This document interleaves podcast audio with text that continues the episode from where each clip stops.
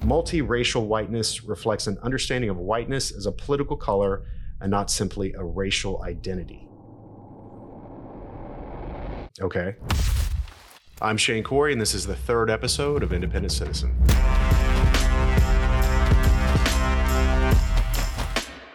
We're into 2021, and uh, you think things would calm down just a little bit.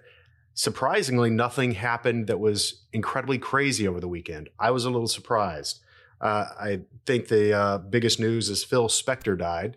Uh, he was the uh, producer, came up with the Wall of Sound 81 years old, died in a federal prison.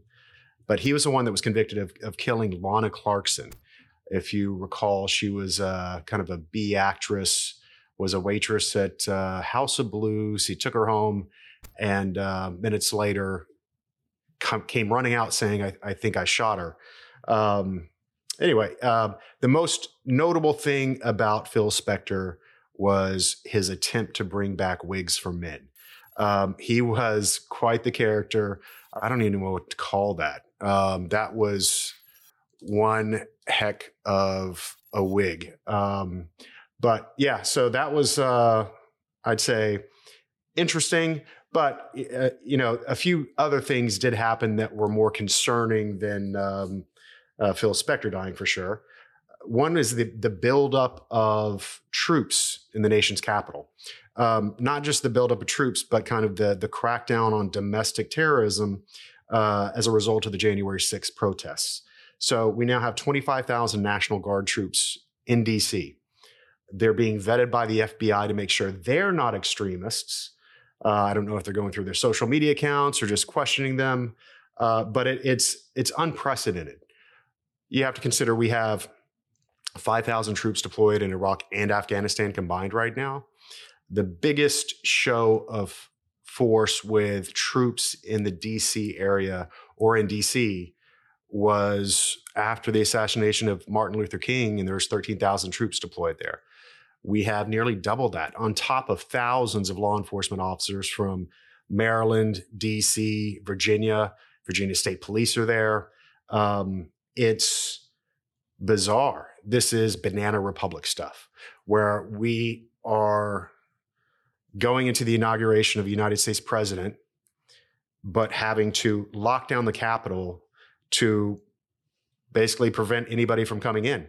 Um, it's, I, I, would, I would say it's a gross overreaction to what happened on the 6th, but maybe there's something we don't know. Um, I guess we'll find out uh, soon enough. But that's, um, I mean, there's, uh, videos all over. I mean, and this is not uncommon for troops to be marching in the streets. Um, well, it's very uncommon for troops to be marching in the streets. Um, the security checkpoints are being set up, uh, have been set up in in place, really uh, throughout last week, to the point where uh, I was reading a story about uh, a Virginia security guard who was um, stopped at one of the, the checkpoints, um, forgot he had a firearm on him, was asked, Do you have a firearm? He said, Yes. They yank him out, uh, arrest him.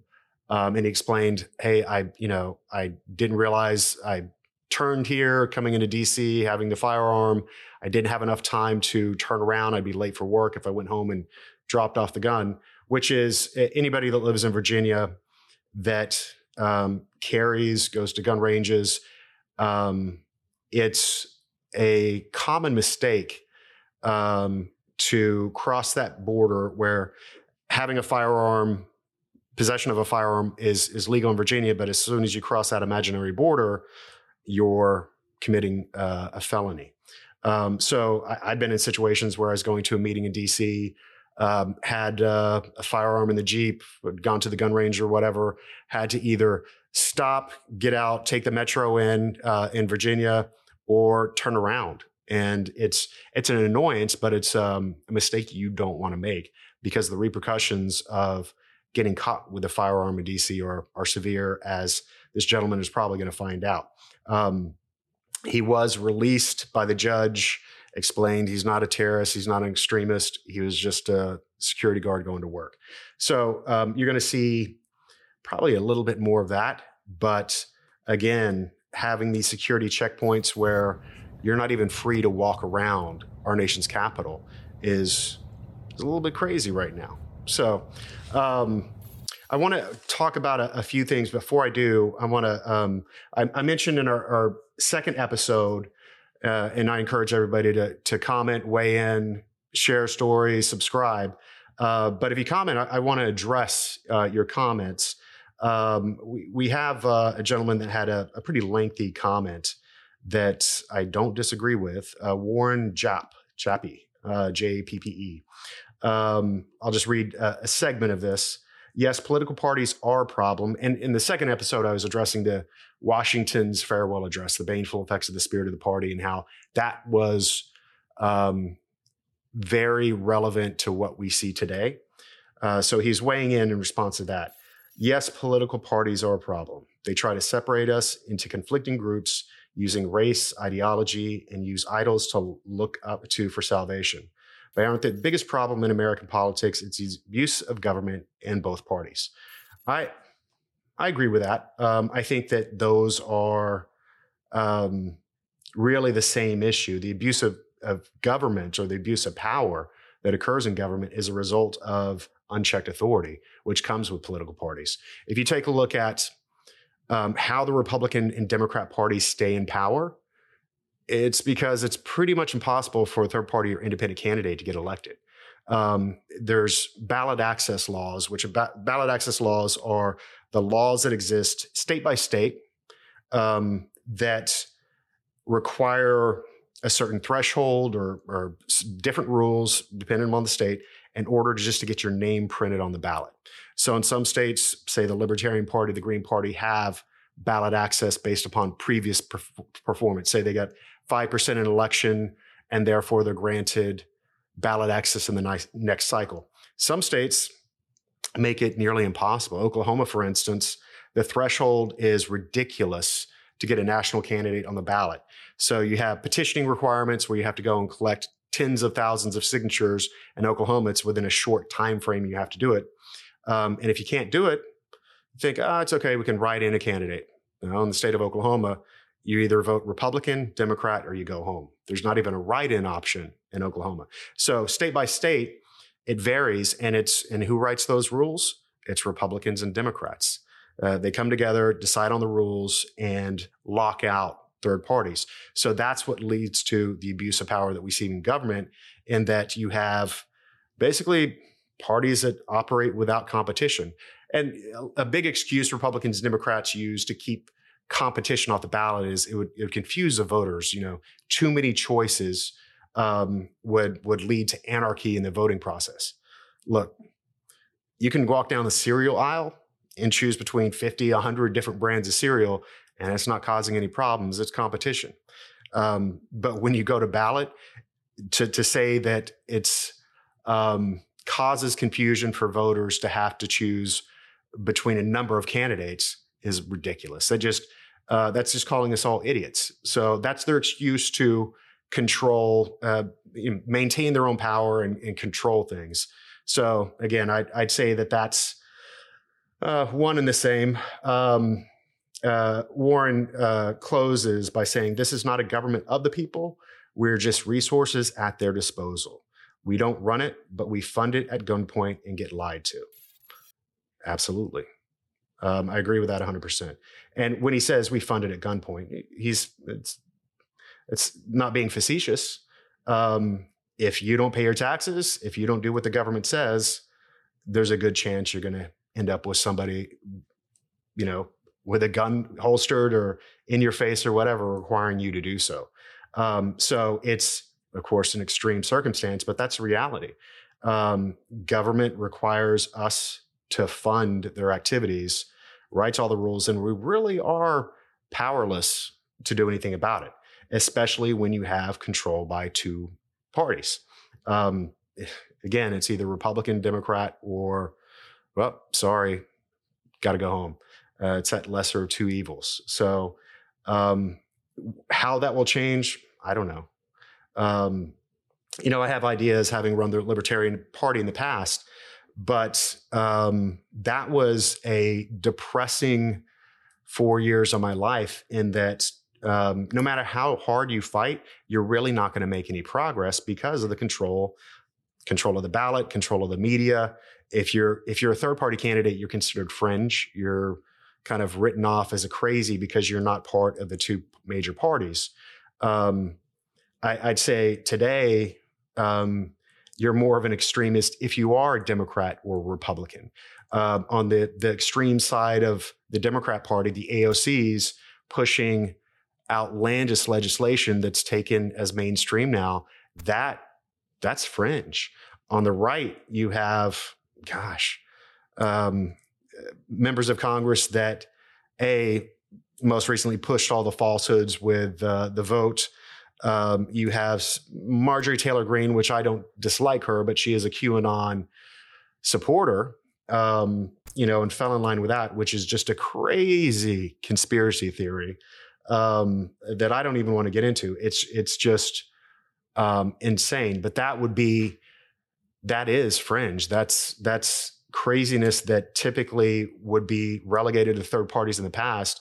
Now it's I wouldn't say that's mainstream, but um, the the extremism of the right and the Republican Party, um, and its drive toward populism because of President Trump, is extreme. So, uh, Warren, I appreciate your comment. Don't disagree. Um, and uh, if anybody else would like to weigh in on anything I have to say, feel free and uh, we'll bring it up. Um, on to another uh, topic, and I just want to don't want to really jump around too much, but there's a lot to, to fit in. Washington Post came out with an article um, over the weekend that has me just scratching my head. The, the title of it is To Understand Trump's Support we must think in terms of multiracial whiteness. What is multiracial whiteness? Well, they bring up Enrique Tarrio, who's the chairman of the Proud Boys, who is half black, half Cuban, um, and the leader of the supposed white supremacist group. Uh, they bring up Ali Alexander, who was head of Stop the Steal, who was Arab, um, and and really focus on the the Latino community's support of President Trump and lambast it as some type of shift in race. Um, and, and it's it's one of the most hypocritical articles I've read in quite some time coming from leftist center media. And I just want to read a few quotes. Uh, multiracial whiteness reflects an understanding of whiteness as a political color and not simply a racial identity. Okay um, I, I, I don't even understand this. Maybe maybe I'm just I don't have that liberal mindset, so it's just not clicking. Uh, I'll go on. Multiracial whiteness promises promises Latino Trump supporters freedom from the politics of diversity and recognition. For voters who see the very act of acknowledging one's racial identity as itself racist, the politics of multiracial whiteness reinforces their desired approach to colorblind individualism. I thought that's what we wanted. Uh, was a colorblind society where we don't discriminate against each other based upon the color of their skin, who they love, uh, you name it. I thought that's what we were going for. And now this article criticizes Latino voters as basically, I, I see it as they're saying they're race traitors because they support Trump which that's the language that white supremacists use. Um, multi multiracial whiteness offers citizens of every background the freedom to call Muslims terrorists, demand that undocumented immigrants be rounded up and deported, deride BLM as a movement of thugs and criminals, and accuse Democrats of being blood drinking pedophiles. So that's really what we're getting into now. Is this this article has nothing to do with race. They're trying to find a way to label the Enrique Tarrios, uh, the Ali Alexanders, as white supremacists, despite the color of their skin going across against that narrative. Um, for the longest time, the media avoided talking about Enrique, ever showing his picture. Now he's much more prominent, and you're thinking, that that dude's not white. Wait, he's the head of the Proud Boys. I thought they were a bunch of white supremacist thug skinheads.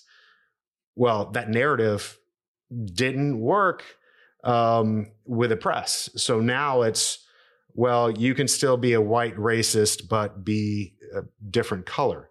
Um, I'll just close in this. Uh, in the post Trump era, the challenge will be to prevail over the extremism of Trump's white majority while trying to prevent the politics of whiteness from becoming an increasing multi- multiracial affair.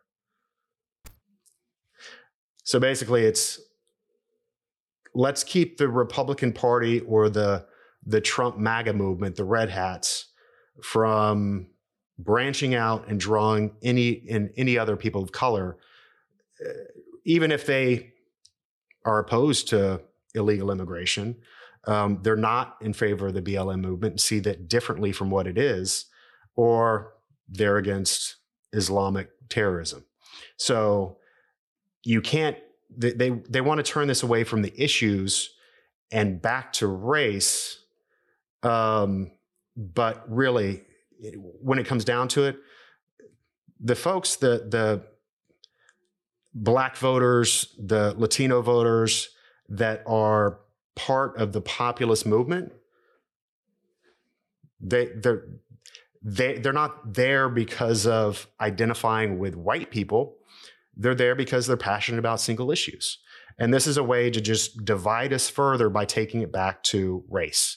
And this is kind of the Democrats' MO going back decades and decades is you have to divide us along racial lines. You have to keep us separated and hating each other.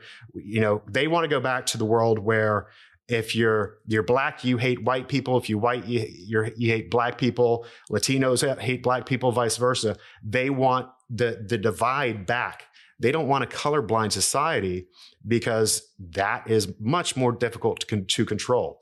Um, you're seeing that right now and a group of folks they're calling domestic terrorists with the Boogaloo Boys. Um, the Boogaloo Boys is an enigma, um, not necessarily a militia. Um, they're not white supremacists because they go out and march with BLM. Um, so the, the media is trying, you know, trying like hell to define who they are, um, and by defining, you're you're minimizing. Uh, one one uh, saying I heard a long time ago that really stuck was the rule of the jungle is eat or be eaten. The rule of politics is define or be defined. So if you're not defining your opposition, you're losing. You, you, you have that advantage out the gate if you can define somebody in a negative term. And in many cases, when it comes to the left defining the right, their go to description, the go to definition that they want the public to remember whenever they hear this class of people is white supremacist, racist, Nazi. Um, that's the, that's the untouchable definition that they want to apply to their opposition. And this is kind of this this article is very telling because they really want to take this back and expand the definition of white supremacy to include people of color, which is mind-boggling to me. But that's where we're headed um, whenever you have groups of people coming together and whether you like Trump or don't like Trump, um, you, you, do have to admit that he brought together people of color, uh, despite being called a racist and drawing in white supremacist. Um, he still had a lot of support um, among the black community, the Hispanic community, you name it. So this is kind of their way to undermine that, and we're going to see uh, probably a lot more ridiculous commentary in this direction going forward.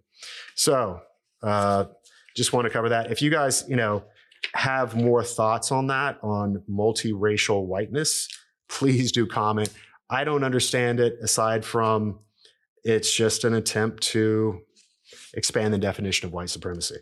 Uh, but you know, if I'm wrong, weigh in and let's uh, let's have a discussion about that.